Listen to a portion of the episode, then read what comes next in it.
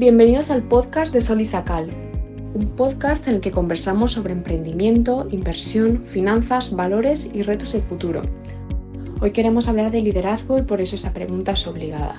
Soli, ¿cuáles son las cualidades clave que crees que un líder debe tener para tener éxito?